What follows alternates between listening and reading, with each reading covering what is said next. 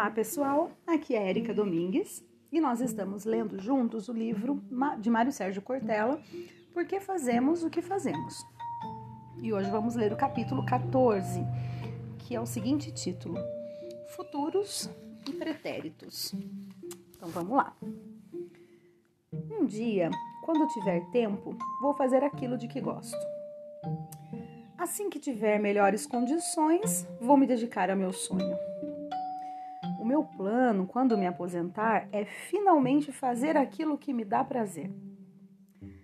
Frases dessa natureza são muito comuns em pessoas que alimentam a ideia de um dia se livrarem das atribulações do cotidiano e, enfim, se ocuparem da atividade de que realmente gostam.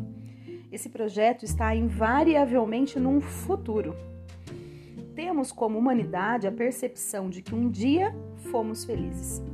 Em determinado momento, quando éramos mais simples, foi construída uma percepção de Éden, onde já vivemos, e a ideia de que voltaremos a esse lugar. Há uma conexão entre o Paraíso Perdido, do poeta inglês John Milton, e Em Busca do Tempo Perdido, do escritor francês Marcel Proust. A sensação de que um dia nós vamos voltar a uma situação que desejamos. Para uns, esse momento de retorno e tranquilidade está na morte. Para outros, na aposentadoria. Isto é, no dia em que eu parar de ter essa atividade intensa, vou curtir os netos, vou passear, vou pescar. Nessa ocasião, se você não tiver um planejamento que tenha provido recursos para isso, se a sua saúde não estiver adequada, você vai passar o resto da sua existência cuidando de ficar vivo e não necessariamente realizando os projetos que ambicionou quando tinha menos tempo disponível. A procrastinação contínua é um distúrbio. Ela é, acima de tudo, um indicador de que a pessoa tem medo de realizar aquilo. Isto é, ela tem um temor, porque se realizar o que tanto desejou, pode não ser aquilo que de fato vai felicitá-la. Ter em mente, um dia vou ser um bailarino, um dia vou ser um escritor, e não o fazer permite que se viva o sonho. Portanto, se viva muito mais a expectativa do que a realização. Porque existe uma espécie de checkmate.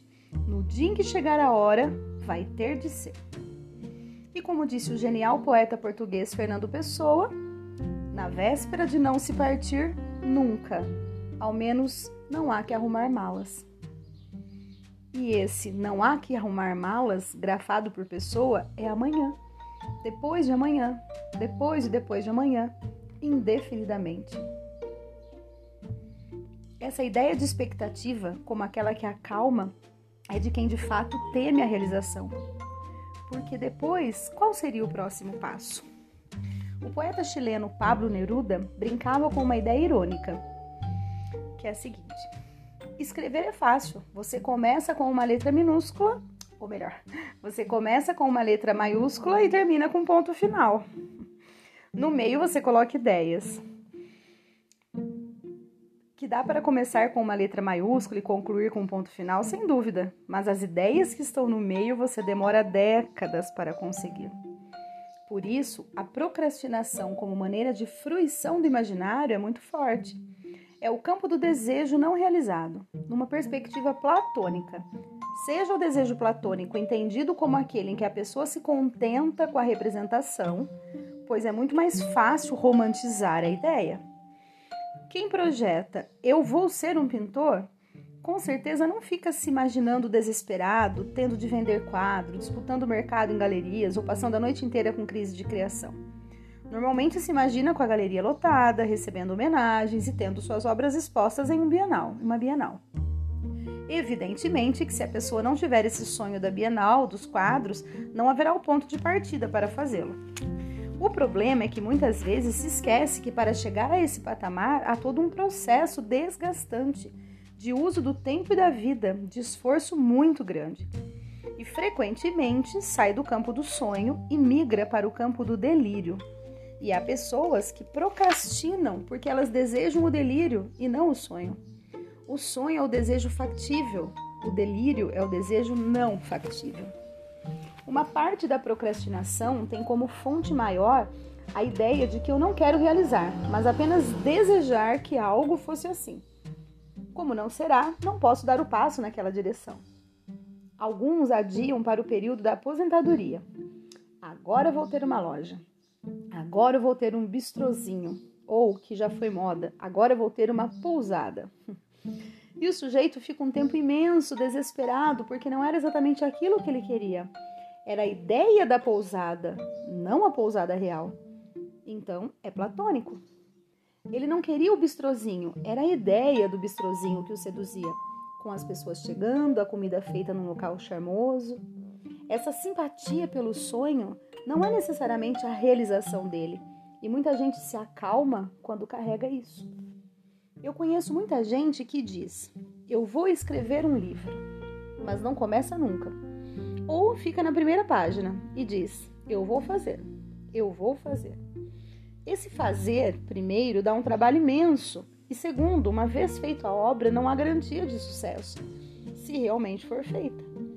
Há também um fenômeno psicológico interessante na outra direção, uma espécie de síndrome do por pouco. O indivíduo que por pouco não se tornou jogador de futebol, por pouco não foi escolhido para o elenco de um musical, por pouco não bateu determinada meta.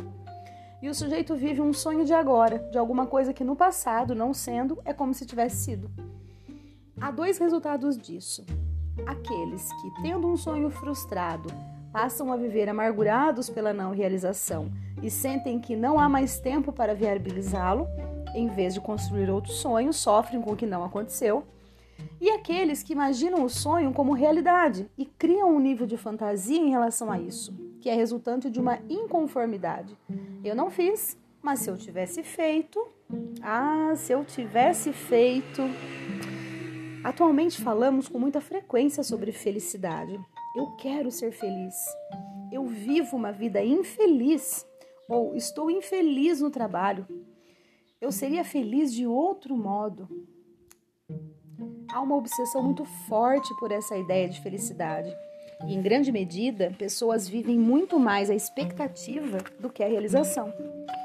O escritor francês Jules Renard anotou no diário dele, em mil oitocentos e noventa e três, a seguinte anotação.